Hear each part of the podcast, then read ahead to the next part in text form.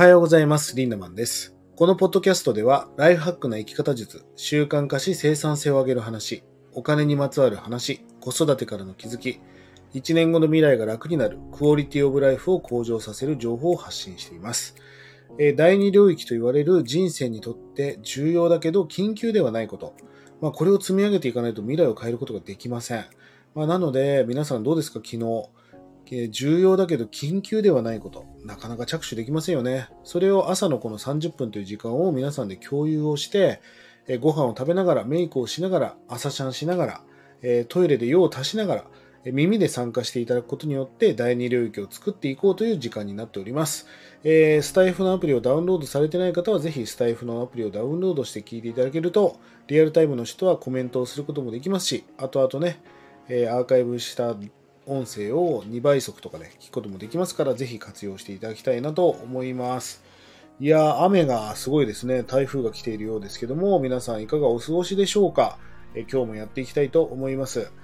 あのうちはですね、3歳と1歳の娘がいるんですよね。めちゃくちゃ可愛いんですよ、これがまた。まあ、親バカなんですけどね。え可愛い娘がいまして、今ちょっと部屋の模様替えをしてるんです。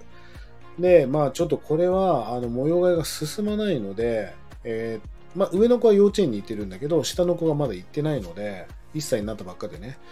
じゃあなんかちょっとシッターでも頼んで、シッターに面倒を見てもらいなってるうちにね、えーなんか片付けとかをやってしまおうということで、昨日シッターさんに来てもらったんです。で、あのー今回、あの前回来た人がね、あのー全然仕事が、仕事ができないっていうか、全然それ普通だったと思うんだけど、まあ子供とマッチしなかったのかな。あの、もうずっと泣き止まなくて、結局シッターさん来てるけど、まあ俺たちが抱っこするみたいな感じで、あの、あやすことができなかったわけ。でも昨日来たシッターさんがね、もう本当に神、秀逸。もう子供をあやすプロだったんですよね。もうなんかね、うちの子供キャッキャ言って、勝手に2人で公園行っちゃったりしてね。そういうのがまだ、あの、人見知りうち少ない方なんだけど、でもやっぱり最初は慣れないんでね。うでうだうだうだするんだけど、それもね、すごくスムーズにいって、まあ本当に神的な人が昨日来てくださいました。で、その人を見ていてね、この人マジコミュニケーションのプロだなっていうのが分かったんですよね。えーどんな感じかっていうと、その子供と同じテンション、同じトーンで毎回喋るんですよ。だから、俺たち大人からするとちょっと鬱陶しいぐらいにハイテンションなんだけど、あの、子供がそれに同調して、まあ、心を奪われていくって様を見たときに、ああちょっとこれは明日この話をする必要があるなと思ったので、えー今日はね、えーこういう話をしてみたいと思います。皆さんもね、多分ビジネスとか、えー友達とか、なんだったら恋愛とか、えー様々なシーンでもっともっと信頼関係を構築したいなって思うことがあるじゃないですか。えそのためには、こう、ラポール形成っていうのが重要なんですよね。ラポールっていうのは何だろう、心理学かな？えその中で、まあ、僕とあなたの中でラポールが形成されると、もう信頼関係が構築される。僕とあなたとの間に丸い球体ができるみたいな感じですかね。まあ、これをラポール形成っていうんです。まあ、これは本当に様々なシーンで活用することができます。あの、ぜひね、活用していただきたいなと思うんだけど、ラポールっていうのは架け橋っていう意味があるそうで、親密な関係や信頼関係を意味ししております。まあ、それをね、形成していくっていうことが、まあ、すごく大事なんですね。まあ、ぜひね、これを今日ちょっと解説していきますので、ぜひ活用してください。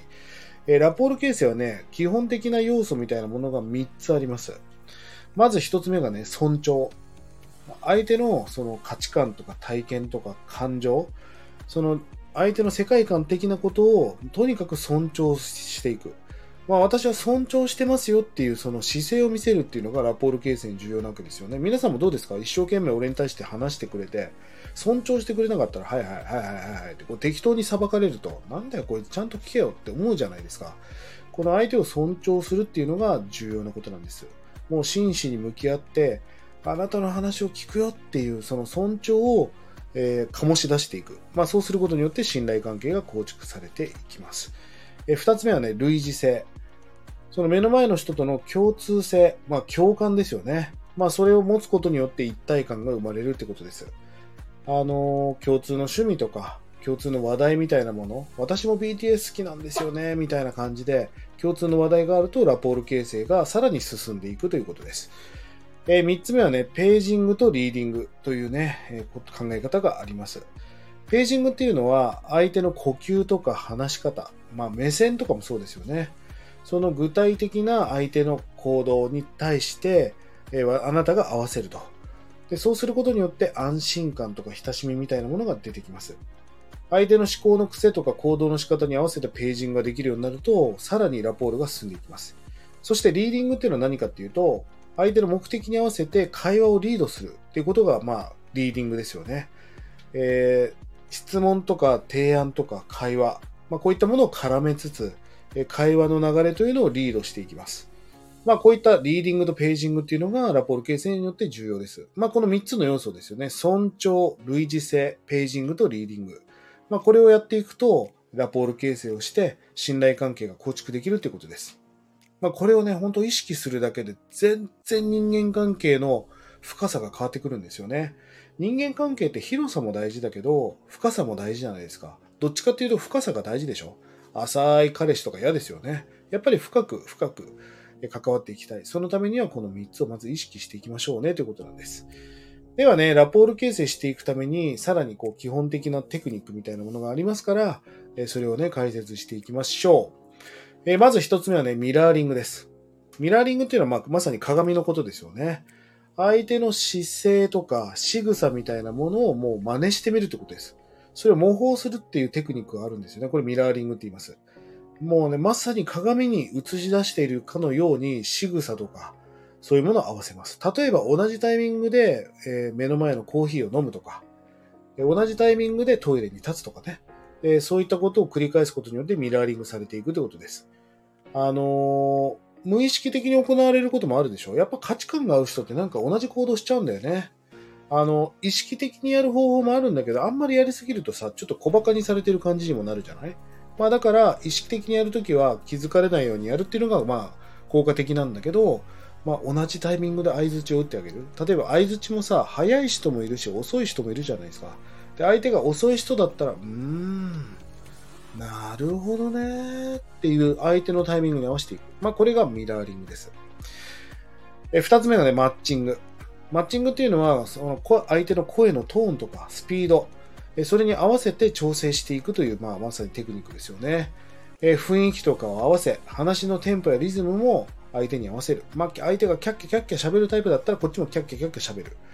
えコミュニケーションの主導権を自分が取ろうとするんではなく、相手に合わせて変えるっていうことがものすごく重要ですよね。やっぱり嫌じゃん。相手になんかあまあまりにもイニシアチブを取られると、なんかちょっとこう、高圧的に感じることもあるし、なんか上下関係が、みたいなものを感じてしまうこともありますよね。まあ、このラポール形成によって、え、するためにはこのマッチングっていうのも非常に重要な要素です。え、そして、キャリブレーション。キャリブレーションというのは言葉以外の要素から相手のね、まあ、心、心理みたいなものを把握するということです。あのー、判断材料っていうのは、例えば呼吸のペースとか、え話し方のトーンとか、表情とか、姿勢、まあ、こういったものを適切に、もう的確に把握して、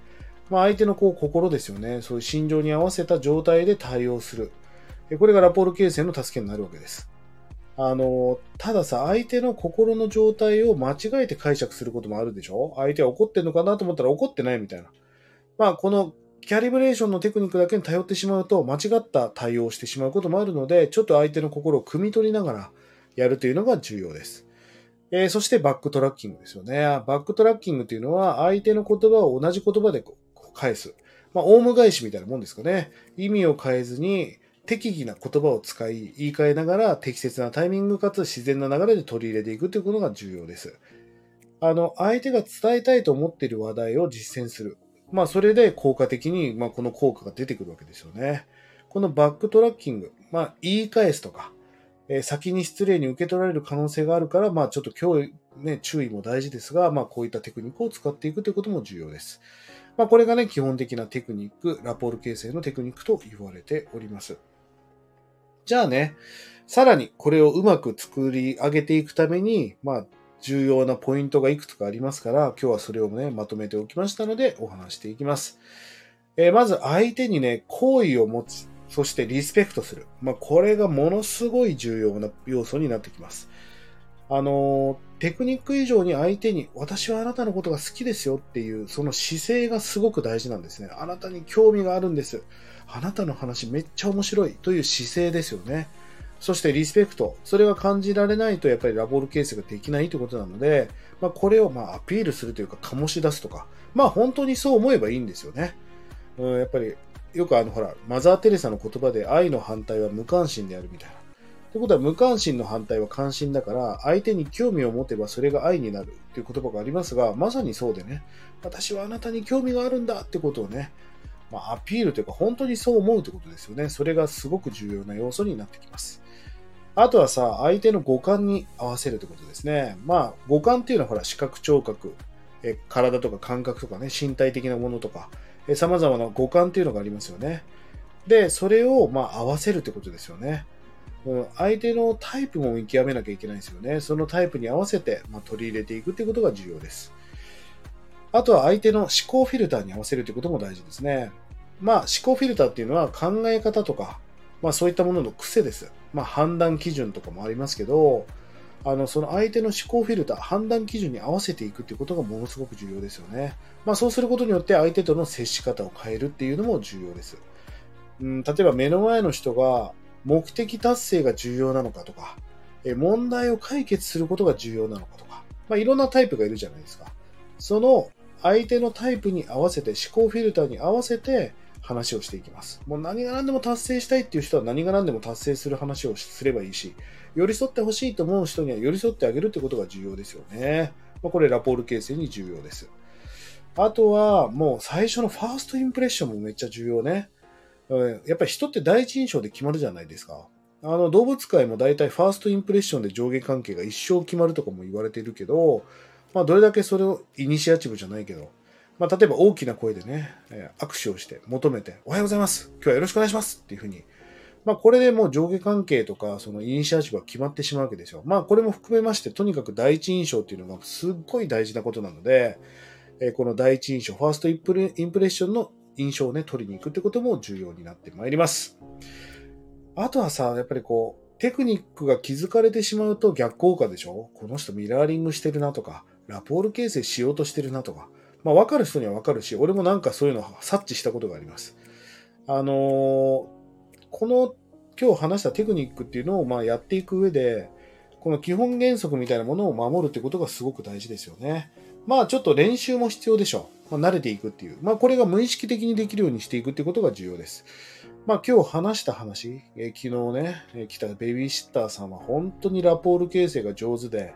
子供のハートをわしづかみしてましたんで、もう子供、私子供、あなたと一緒に遊びたい、あなたと同じようなテンションの友達ですみたいな。まあ、ほんと0歳なん1歳とかってさ、コントロールがなかなかできないから、まあそれを上手にさばいてる彼女を見てね、いやー、ラポール形成の天才だなと思ったんで今日はこのお話をしてみました。ぜひね、意識して、え皆さんの人間関係構築にお役立ていただければと思います。じゃあね、それでは、えー、リアルに参加されている方のコメントを拾っていきたいと思います。え、よしこさん、心の尻尾を振ってる人って話しやすいですよね。わかる。あの、ワンちゃんもね、ウレションじゃないけどさ、嬉しい時って尻尾振るもんね。まあ、ああいう状態だとすごい興味を感じるし、私に興味があるんだっていうふうに、まあ、心をつかまれたりしますよね。本当に大事なことだと思います。え岩に、その人に興味を持つこと、その人が大切にしているものを大切にすることも大事。大切な人が大切にしていることを大切にしていく。まあこれ僕のモットーの一つなんだけど、どうですか？あなたが大切にしているものを無限に壊されたらムカつくじゃないですか。でもあなたが大切にしているものを大切にしてくれたら、私もあなたを大切にしようって気持ちになるでしょ？そしてあなたが他人の大切にしているものを大切にしている姿を、背中を見せると、この人は大切な、大切な人がね、大切にしてることを大切にしてくれるんだな。じゃあ私の大切なものも共有しようって気持ちになりますよね。まあ本当に、まあ基本中の基本だと思うんですけど、これが意外とできてない人が多いなとも思います。ぜひね、例えば時間もそうでしょ相手の時間を、例えば遅刻するっていうのは大切にしてる相手の人生の貴重な時間を奪うってことだから、俺にとっては絶対それはやってはいけないことだと思うし、まあ仮にね、電車とか交通事情で遅刻することもあるでしょうそれだったら早い段階でごめん、ちょっと遅刻するかも、今日すごい渋滞だわっていうふうに、相手の時間を尊重していくっていうスタンスがすごく大事なことだと思いますよね。まあ、ぜひその辺を意識していきましょう。皆さんのコメント拾っていきますよ。そして質問も受け付けております。ぜひね、えー、スタイフの方から書き込みをしてください。えー、もつさん、ラポール形成初めて来ました。そうなんだ。このラポールっていうのはね、信頼関係構築にとって重要です。まあ今日話したミラーリングとかね、えー、そういったことを活用して、本当にね、でもね、気の合う人ってよく分析するとさ、同じタイミングで呼吸、深呼吸してたりするのね。うん、ブレスのタイミングとか、あと話すスピードも同じ。そういう人がやっぱ友達になる。だからチャキチャキ喋る人はチャキチャキ喋るような友達が多いし、なるほどねっていうスピードの人はなるほどそうだねみたいな人と友達になることが多いですよね。まあラポール形成意識してね、人間関係構築にお役立てください。香り、リサーチされてる感伝わると逆に壁を作りたくなってしまうことある。気をつけます。本当にそうよね。あもう分かる人は分かるんで、俺なんかがさ、よし、今日リンナマンとラポールを形成しようと思って接してくる人がたまにいるんだけど、ああ、そんな無理してミラーリングしなくていいよみたいなことを感じることもあります。まあ、だから、あんまりやりすぎも良くないんだけど、テクニックに頼って、まあ、こう、ちょっと意識するっていうレベルがいいのかなとも思っています。え、ヨコちゃん、関心を持ってくれている人にはついつい話しちゃいますよね。そうだよね。いやー、俺はもうヨコちゃんの話が大好きだし、すごい聞きたいんだよねっていう波動を出されると、えー、じゃあ喋っちゃおうかなって気持ちになりますよね。本当にマザーが言ってる愛の反対は無関心。無関心の反対は関心。だから相手に興味を持てばそれが愛になるんだっていうね、この考え方すごく重要だよね。いや、本当に愛だと思うよ。うん。相手に対して興味津々な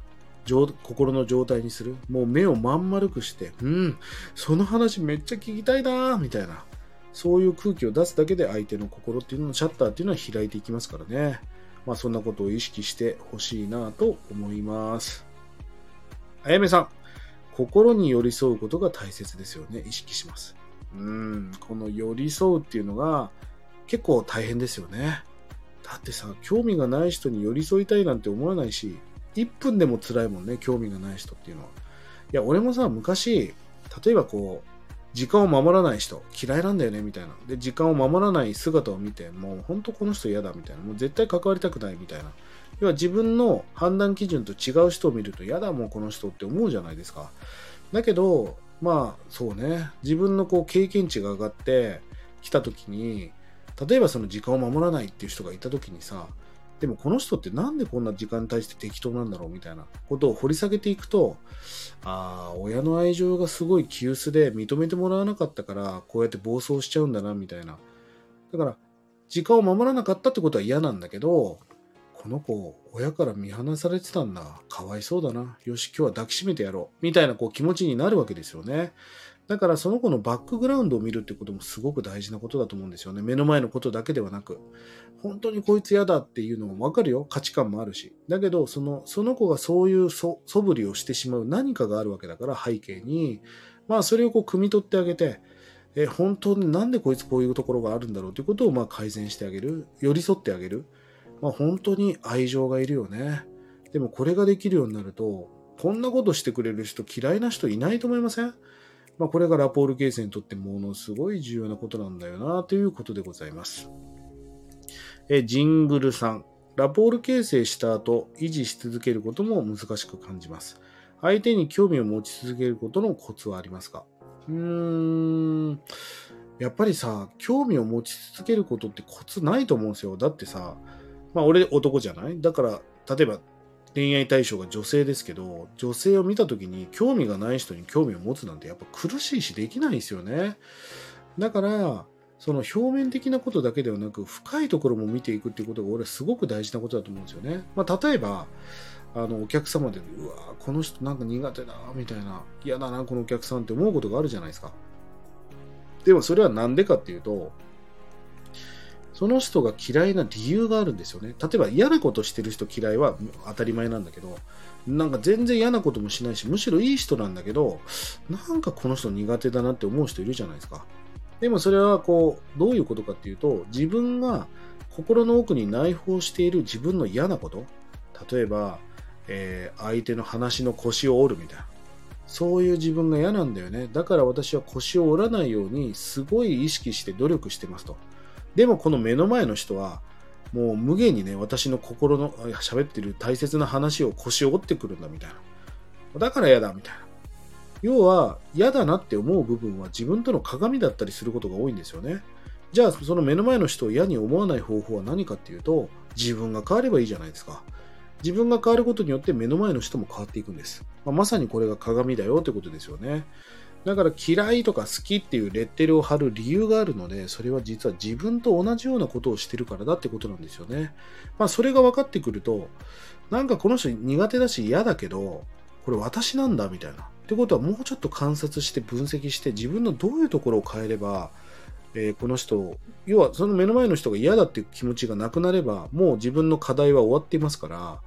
まあそういった感じでね、自分の課題と向き合ってやっぱり処理していくっていうことはすごい大事なことなのかなと思っております。ドラムさん、えー、思いと行動の一致が自然にできたらいいですね。そうだね。これをナチュラルにできるようになっていくっていうのは、まあ経験値がいるなと思います。うん、やっぱりキャッキャしてる子っているじゃん。もう、イエーイ、そうだよねみたいな。こうこの声のトーンで喋らなきゃいけないし、ゆったりとまったりと喋りたい人には、なるほどね。だからなんだね。すっげえ分かったよ。っていうトーンで喋ってあげなきゃいけないじゃん。まあ、これをナチュラルに、まあ、できるようにしていくっていうのは、まあ、本当に経験値かなと思っております。えー、もつさん、盛りさ、えー、掘り下げると興味が出てくる部分はありますか？あります、あります。さっき話しましたけど、まあ、まさに鏡なんでね。それを掘り下げていく。目の前のなんか苦手な人とか、会話が盛り上がらない人は大体自分の鏡ですから、自分が改善することによってその嫌だなって気持ちは消えていくでしょう。まあ、ある意味課題ですよね。えー、メグさん。自分中心な自分は自分はという人で、こちらの言ってることは全然聞かない。え都合がいい時だけ私のことを利用としているかなと思う人にはどう接したらいいでしょうか。うーん。だってその人、承認欲求が高いと思うし、あと、あの、自己防衛だと思うんですよ。なんかとにかく分かってほしい。なんだったら分からせたいっていうふうに、相手をコントロールしたいぐらいの気持ちがあるから、え自分の思ってる意見をぶつけてくるわけですよね。いや、人間関係ってさ、それぞれにこう正義があるわけですよ。僕にも正義があるし、あなたにも正義があるわけでしょその正義っていう剣をね、振りかざしてくるわけですよ。困りますよね。良かれと思ってやってくるからあ無限に否定できないわけですよ。まあその正義感と正義感の戦いだと思うんですよね。例えばさ、こう、チャリンコでこう街を走っていたら、と、なんか人が飛び出してくることってあるじゃないですか。そうすると、んだよこいつ危ねえなって瞬間的に瞬発的に僕も思うんですね。だけど、それ冷静に考えたら向こうからの視点で見ると、こんなスピードでチャリンコ走ってんじゃねえよ、危ねえなっていうのが相手の視点じゃないですか。これ、これがお互いの正義ってことですよね。これのバトルですから、なんでお前が絶対悪いってっていうあなたと、いやいやいや、そんなスピードで走っちゃダメでしょっていう相手。まあ、それの本当戦いだったりするわけですよね。この正義という剣を、俺はなんとなくこう振りかざさないようにする。相手の正義みたいなものをキャッチしてあげるっていうことが、すごく大事なことなんじゃないかなと思いました。よしこさん、ハグっていいんだって。韓国で知りました。まあそうだね、昨日もあのオキシトシンの話をしましたけど、まあ、スキンシップをすることによってオキシトシンっていうのがやっぱり分泌するので、適度なハグ、まあハグじゃなくても握手でもいいよね。うん、なんかこう、タッチが増えるといいんじゃないでしょうか。まあ、ただ僕は男性なので女性をベタベタベタベタ触ってると、ただのセクハラになってしまうので、このあたりも空気を読まなきゃいけないですよね。ほら、女性ってさ、頭をポンポンされると嬉しいって人もいるし、私の頭とか触んないでよって言うとこう怒る人もいますよね。まあそれも本当にその人の価値観だったりするから、まあその辺をこう汲み取りながら、どれぐらいの距離感が一番相手が望むことなんだろうっていうことをやっぱり察していくっていうのは大事なことですよね。岩に、その人のバックグラウンドを見る心の目ができると、リンダマンみたいにハグできるまで行くんだなと腑に落ちました。やっぱり愛ですね。いや、岩にだってめちゃくちゃ愛されてるじゃないですか。で、それはもう岩にがやっぱり愛が、愛が大きいからだと思うんですよね。うん、その人のバックグラウンド見るっていうのは本当に大事なこと。うん、だから、例えばいじめをしてる子供とか、そこだけ切り取るとこいつ最悪だなって思うけど、いじめをしたくなるような何かがあったわけですよね。まあ、俺もインナーチャイルドじゃないけど、子供の時に持ってた感情をたまに思い出すけど、あの時って親が仕事忙しくてこれで構ってもらえなかったからこういう気持ちになったんだなってことをよく思い出すんですよね。だからそういう自分の体験を相手にこうミラーリングしてあげて、あ、こいつもそういうことかっていう。だからちょっと苦手だって意識があるんだな、みたいな。まあ鏡の法則ですよ、まさに。目の前の嫌いな人は自分だったりするので、まあそんなことを考えながら人間関係を作っていくと最高だと思います。えー、幸子さん。人を見るときの深さは大事ですね。相手のバックグラウンドを考える人でいたい。そうだね。そういう人好かれるよ。うん。だからこう、とにかく表面的なものだけを見るんではないし、短期的に物事を考えすぎるのも良くない。そうなった何かがきっとその目の前の人にはあるわけだから、それを感じてあげて寄り添ってあげる。まあ、そうすると、やっぱりラポール形成っていうのは間違いなくされていくので、まあ、意識してみてほしいなと思います。えー、なこさん、自分がいまいちと思っていても、相手が好意を持っていいつも接してくれてるといつしか好きになってる自分がいます。そうだよね。うん。なんか飛び越えてくるよね、壁を。うん、なんか苦手だなってお互いに思ってんだけど、でも私はあなたが好きよっていうこう波動が溢れちゃうと、ああ、じゃあ私もなんかそんなあなたが好きって気持ちになるもんね。うん、なんか、心をつかめる人ってさ、まあ、いい意味で相手の心の中に土足でどんどん入っていくんだよね。うん。しかも自分も丸裸だから、これ自分が鎧を着て入ってくると、なんか責められたって気持ちになるじゃんでも相手もすっぱだかでさ、要は本音を語ってくれて、自分のこう、パーソナルスペースに入ってこられると、じゃあもうおいでみたいな気持ちになりますよね。まあそういう時に心ってわしづかみされるんじゃないでしょうかね。まあ昨日のまさにベビーシットはそんな感じがしました。え、ナナさんおはようございます。ちょっとした瞬間も目を見て話す。えー、聞くを気づくとできないことがあります。目を合わせて話すだけで信頼感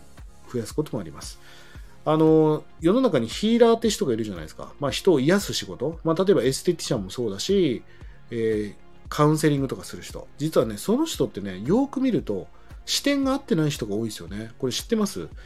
あの、相手の目を見すぎると、まあ、ガンつけてるっていう見方もあるじゃないですか。だからよく見るとちょっと写真じゃないけど視点がずれてるなっていう人が多いんです。あの女優さんもさ、写真な人がすごい綺麗に見えるのね。あの、優香とか滝川優子とかそういう人たち、まあ写真でしたけどね、ちょっと視点が合ってないんだよね。視点が合ってなくて涙目の女の子ってすごいモテるんですよ。まあそれと同じように、あんまり強い鋭い眼差しで見すぎるんではなくて、ちょっと視点を優しい目で、なんかあの、ひよこの赤ちゃんってさ、ひよこの赤ちゃんで赤ちゃんか。ひよこを持つときってすごい大切に潰れないように持つじゃないですか。まさにそんな気持ちで相手と接すると、あの、いいんじゃないかなと思います。意識してみてください。マキさん、えー、時間時間管理に関して親子関係が関連する行動のバックグラウンドを考える余白を持ちます。ん？どういうことだろう時間管理に関して親子関係が関連する。そうなんですよね。そうなんですかね。ちょっと意味合いがわからなかったんで、また教えてください。え、佐藤ちゃん、本音で話し、相手の正義を大切にします。そう、お互いに正義というね、剣を出すわけですよ。これがバトルの最大の原因だったりするから、例えば自分のお店の、お店とか会社のね、後輩とか、例えば部下とかスタッフみたいな人が、なんでこの子がこんなことするのかなみたいなことあるじゃないですか。でもそれは相手にもやっぱり正義感、価値観、え判断する基準があって、だからそういうことをするわけだから、一回そこに寄り添ってみると、なるほどな、この子の考え方だったらそ、こういうリアクションするよな、みたいな。うん、じゃあこれは寄り添ってやらなきゃいけないし、でも改善が必要だから、なんでこれをすればいいかっていう、その Y だけは教えてあげようみたいな。まあそういう接し方になりますよね。いやもう本当人間関係構築ってさ、いろんな人の価値観を取り入れることによって、やっぱ自分を磨いていくんだよね。ダイヤモンドはまさにダイヤモンドでしか削ることができないわけですよ。ダイヤモンドを削るときはダイヤモンドの刃で削るんですね。人も同じだと思うんですよ。人も人でしか削られていかないので、まあそうやって人間関係を摩擦を起こしたりとか、なんだよこいつっていう人とやっぱり接していくことによって自分成長していくわけだから、えー、価値観が合う人とばっかりいるんではなく、この人言ってることわかんねえなっていう人ともやっぱりたまには触れ合うということもすごく大事なことだと思うんです。え今日はね、人間関係、信頼関係を構築するためのラポール形成についてお話ししました。今日話したことを意識して、皆さんの人間関係構築をさらに加速し、最高なライフハックを形成していってほしいなと思います。えー、今日は9月8え金曜日ですが、明日土日は休みです。また月曜日の朝6時半から、えー、朝活ポッドキャストやりますので、ぜひ月曜日の朝6時半集合していただきたいなと思います。アーカイブで見てる皆さんも、えー、ぜひコメントとかいいねをしていただけると嬉しいなと思います。えー、下の概要欄に LINE オープンチャットを貼り付けておきます。ぜひね、登録がまだの方は登録をしてください。取り上げてほしいテーマやお題なんかがありましたら、気軽にコメント、DM よろしくお願いいたします。えー、週末金曜日です。それでは今日も素敵な一日をリンダマンでした。まったね台風とか気をつけてね